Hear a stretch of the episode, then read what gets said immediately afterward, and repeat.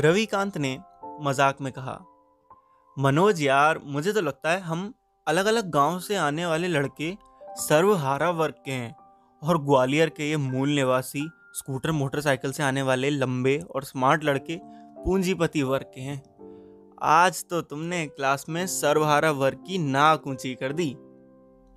रविकांत द्वारा की गई इस तारीफ़ से मनोज का चेहरा खुशी से चमकने लगा।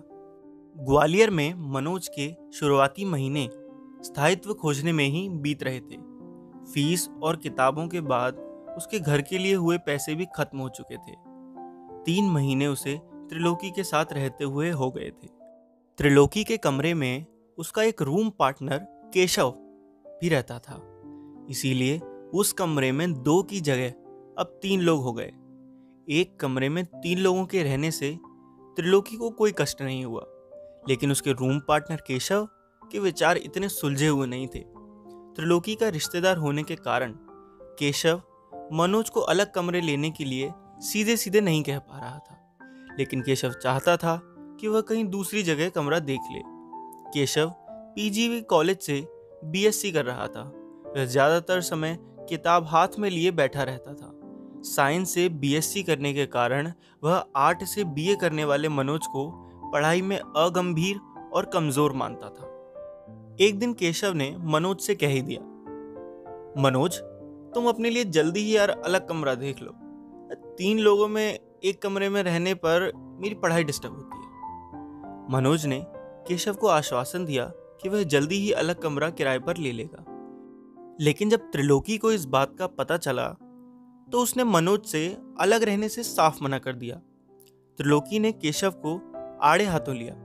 केशव, तीन लोग आराम से रह सकते हैं एक कमरे में। मनोज ग्वालियर में नया है, इसीलिए पहले साल तो ये मेरे साथ ही रहेगा। त्रिलोकी ने मनोज को अपनी ज़िम्मेदारी मानते हुए केशव को स्पष्ट कर दिया।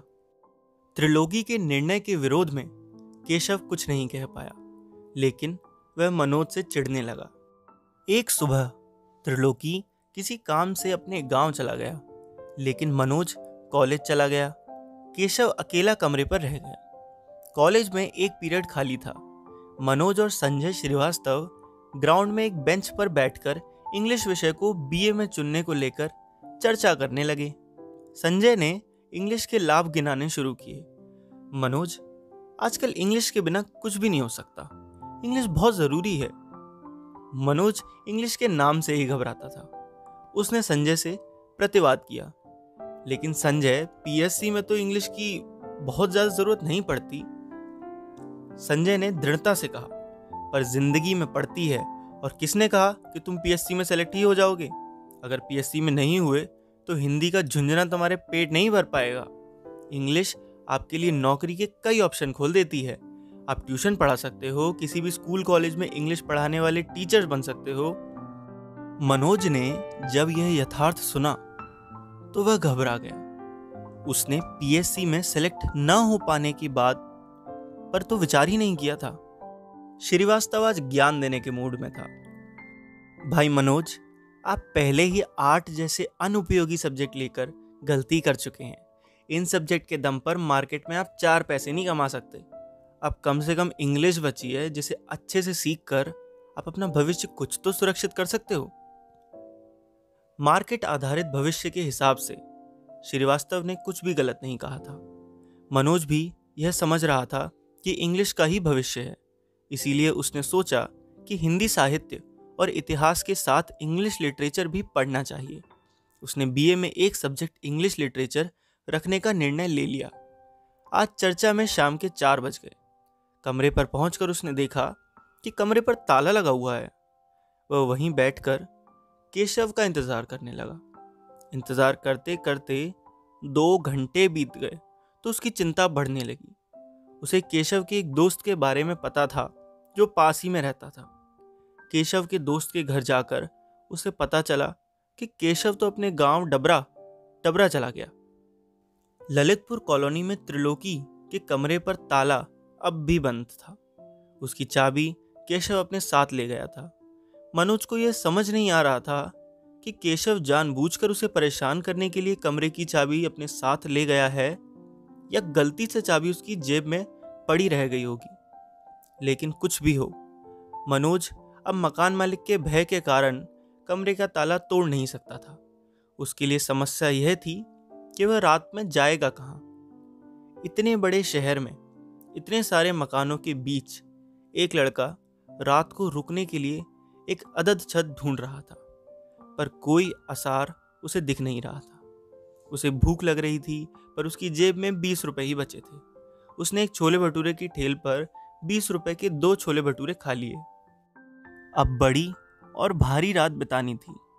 मनोज को राजपूत बोर्डिंग में रहने वाला शिवशंकर याद आ गया। वह राजपूत बोर्डिंग चला गया, लेकिन वहाँ जाकर पता चला कि शिवशंकर बोर्डिंग में नहीं, वह अपने गाँव भिंड चला गया है।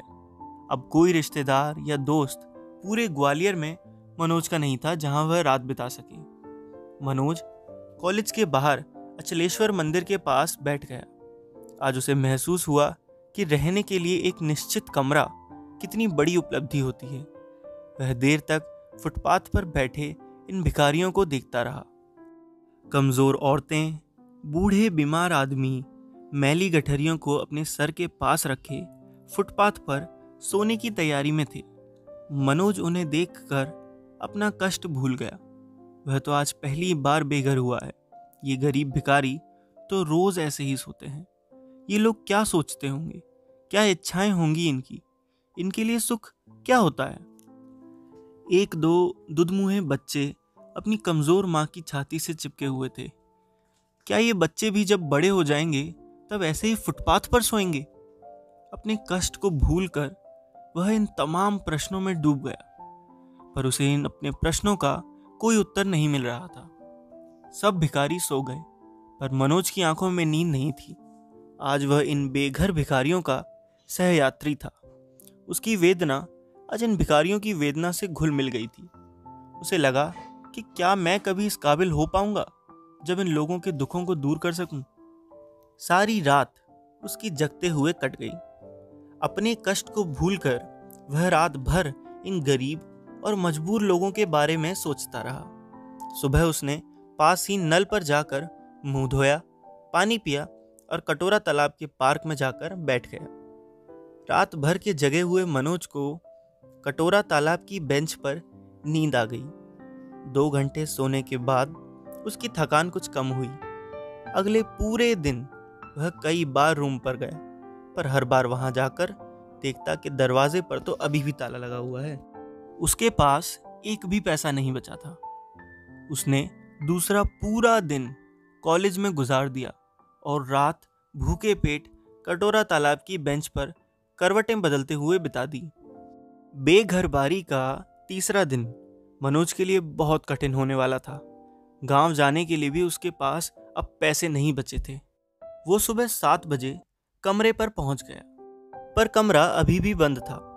उसने ताले को पकड़कर हिलाया, लेकिन ताला हिलने से खुलने वाला नहीं था। वो कॉलेज चला गया, लेकिन उसकी हिम्मत क्लास में जाकर बैठने की नहीं हो रही थी। वह ग्राउंड की बेंच पर बैठ गया। बेंच पर बैठे बैठे मनोज ने विचार किया कि ऐसी तकलीफें तो आएँगी ही। इन्हीं कठिनाइयों को तो पार करना है। इस विपरीत समय में भी मैं पढ़ाई नहीं छोड़ सकता। मुझे पढ़ाई करना ही है, चाहे कुछ हो जाए। अचानक उसने अपने भीतर हिम्मत महसूस की, वह उठा और तेज कदमों से क्लास की ओर चल पड़ा। उसके बाद उसने लगातार तीन क्लास ली। उसने आज अपना ध्यान भूख और कमरे पर से हटाकर केवल पढ़ाई में लगाया। कॉलेज खत्म हो गया। मनोज ने अपनी समस्या किसी को भी नहीं बताई। उसने तय किया था कि वह किसी के सामने रोएगा नहीं, गिड़गिड़ाएगा नहीं, किसी दोस्त से मदद नहीं मांगेगा। उसे लग रहा था कि इसी संघर्ष के रास्ते पर चलकर वह अपने जीवन में कुछ करने लायक बन पाएगा। उसे अब इस संघर्ष में अजीब सी संतुष्टि होने लगी थी। रात हो रही थी, दो दिन से मनोज के पेट में अन्न का एक दाना भी नहीं गया था। भूख से बेहाल मनोज के शरीर में ताकत बिल्कुल नहीं बची थी। उसे लग रहा था कि अब यदि उसे भोजन नहीं मिला तो वह चक्कर खाकर ज़मीन पर गिर जाएगा। चलते चलते वह ललितपुर कॉलोनी में सावित्री भोजनालय के सामने पहुँच गया। होटल के काउंटर पर एक तीस साल का युवक बैठा था, जो सावित्री भोजनालय का मालिक था। उसने काउंटर पर बैठे मालिक से पूछा, मेरे पास पैसे नहीं हैं। क्या मुझे मजदूरी के बदले आपके यहाँ भोजन मिल सकता है? मनोज के इस वाक्य में कहीं से भी कोई निवेदन नहीं था, बल्कि भरोसा था, जैसे वह अपना हक मांग रहा हो। भोजनालय के मालिक ने उसे ऊपर से नीचे तक देखा। दुबले पतले मनोज के चेहरे पर दाढ़ी थी, ढीले ढाले पैंट शर्ट गंदे हो गए थे। चेहरा कमज़ोर था, आँखें अंदर को धस गई थी। होटल मालिक ने कुछ सोचकर जवाब दिया। होटल में काम करने के लिए तो मेरे पास पहले से ही वर्कर है। होटल मालिक की बात सुनकर मनोज को निराशा नहीं हुई। उसने किसी उम्मीद से, भरोसे से कहा, मेरे लिए भोजन ज़रूरी है। पैसे न होने के कारण मैं मजदूरी करके भोजन करना चाहता हूँ। होटल मालिक के यहाँ सैकड़ों लड़के खाना खाने आते थे।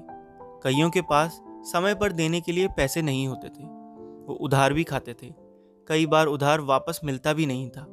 कई बार लड़के पैसे न होने पर रोनी सूरत बनाकर फ्री में भी खा जाते थे। होटल मालिक लड़कों की रग रग से वाकिफ था। लेकिन ऐसा कोई लड़का अथवा इस तरह का कोई प्रस्ताव इस होटल में पहले कभी नहीं आया था। होटल मालिक ने नौकर को आवाज़ लगाई, इन भाई साहब को एक थाली लगाओ। मनोज के सामने दाल, आलू गोभी की सब्ज़ी, पाँच रोटी और चावल से सजी थाली आ गई। वह खाना खाने लगा। उसका दिमाग सुन्न हो रखा था। आज का भोजन साधारण नहीं था। भोजन पाने का आज का तरीका भी साधारण नहीं था। रोज कितनी आसानी से भोजन मिलता है, कितना कठिन हो सकता है पेट भर भोजन मिलना, यह आज मनोज को महसूस हो रहा था। उसकी आँखों में आँसू आ रहे थे, जिन्हें वह रोक रहा था। वह होटल मालिक की इंसानियत पर भी भावुक हो रहा था। भोजन करने के बाद वह होटल मालिक के पास गया। धन्यवाद, अब आप मेरा काम बताइए, मैं कुछ भी काम कर सकता हूँ। होटल मालिक फिर से इस अजूबे से रूबरू हो रहा था। अरे भाई, काम करने की ज़रूरत नहीं है। आपने खाना खा लिया है, आपको इसके बदले कोई मजदूरी करने की ज़रूरत नहीं है। तभी होटल में मनोज के कॉलेज का दोस्त रविकांत द्विवेदी आ गया। होटल मालिक ने उसे पूरी कहानी कह सुनाई। कारण जानकर रविकांत द्विवेदी ने खाने के तीस रुपए निकालकर होटल मालिक की तरफ़ बढ़ा दिए। पर मनोज भोजन के बदले मजदूरी करने पर अड़ा रहा। इस सीन को होटल में उपस्थित प्रत्येक व्यक्ति देख रहा था। एक दाढ़ी वाला कमज़ोर सा लड़का खाना खाने के बदले मजदूरी करने पर जिद कर रहा था। एक होटल मालिक उससे मजदूरी कराने को तैयार नहीं था। एक दूसरा लड़का थाली की कीमत तीस रुपए निकालकर अपने हाथ में पकड़ा था। बड़ा अजीब दृश्य था। निर्णय क्या होगा? किसी को नहीं पता। रविकांत द्विवेदी को भी नहीं पता था कि कॉलेज में सीधा सरल सा दिखने वाला मनोज इतना जिद्दी है। मनोज जैसे किसी नशे में बोल रहा था। उसका दिमाग जैसे एक जगह आकर अटक गया था। उसको नहीं पता था कि यह जिद उसके भीतर क्यों और कैसे आ गई है। उसने होटल मालिक से फिर से कहा, यदि मुझे काम नहीं करने दिया जाएगा तो मैं यहीं खड़ा रहूँगा। आप होटल बंद कर दोगे, मैं फिर भी यहीं खड़ा रहूँगा। तब तक खड़ा रहूँगा जब तक आप मुझे कोई काम करने की अनुमति नहीं दे देते। तीन दिन सड़क पर बिताने के कारण उसे अभ्यास हो गया था। वह कह सकता था कि वह होटल के बाहर तब तक खड़ा रहेगा जब तक उसे काम करने की अनुमति नहीं मिल जाती। होटल मालिक के पास अब कहने को कुछ नहीं रहा। रविकांत द्विवेदी को समझ नहीं आ रहा था कि वह क्या करे। होटल में उपस्थित कुछ लोग इस दृश्य पर हंस रहे थे। कईयों को मनोज में एक बेवकूफ़ अथवा अति आदर्शवादी लड़का नज़र आ रहा था। होटल मालिक ने, हार कर, नौकर से कहा। यार, इन भाई साहब को अंदर ले जाओ, ये बर्तन साफ़ करेंगे। नौकरों को थोड़ा अजीब लगा। इस होटल में कई लोग फ्री में खाकर चले गए। कई उधार खाकर वापस नहीं आए, पर होटल मालिक ने कभी भी किसी से बर्तन नहीं धुलवाए थे। होटल मालिक का यह व्यवसाय था, पर उसने कभी भी पढ़ने वाले लड़कों को पैसे के लिए परेशान नहीं किया था। फिर भी उसका होटल उसे बहुत कमा कर देता था, पर आज होटल मालिक को इस नौजवान की जिद ने मजबूर कर दिया था। होटल मालिक ने एक बार फिर वही बात दोहराई तो नौकर मनोज को अंदर ले गया। मनोज ने अंदर जाकर आधे घंटे तक बर्तन साफ़ किए। रविकांत द्विवेदी होटल में बैठकर उसके बाहर आने का इंतज़ार करता रहा।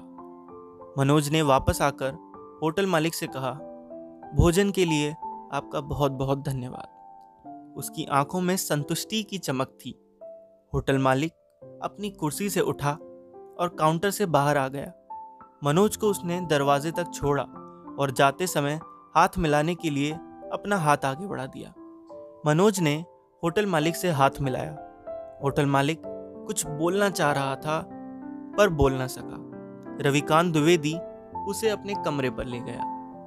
दोस्तों, ये था twelfth fail by Anurag Pathak audio book episode number सात। और आज के लिए मैं आपसे विदा लेता हूँ। कल फिर मिलूँगा एक नए एपिसोड में। तब तक के लिए हँसते रहिए मुस्कुराते रहिए।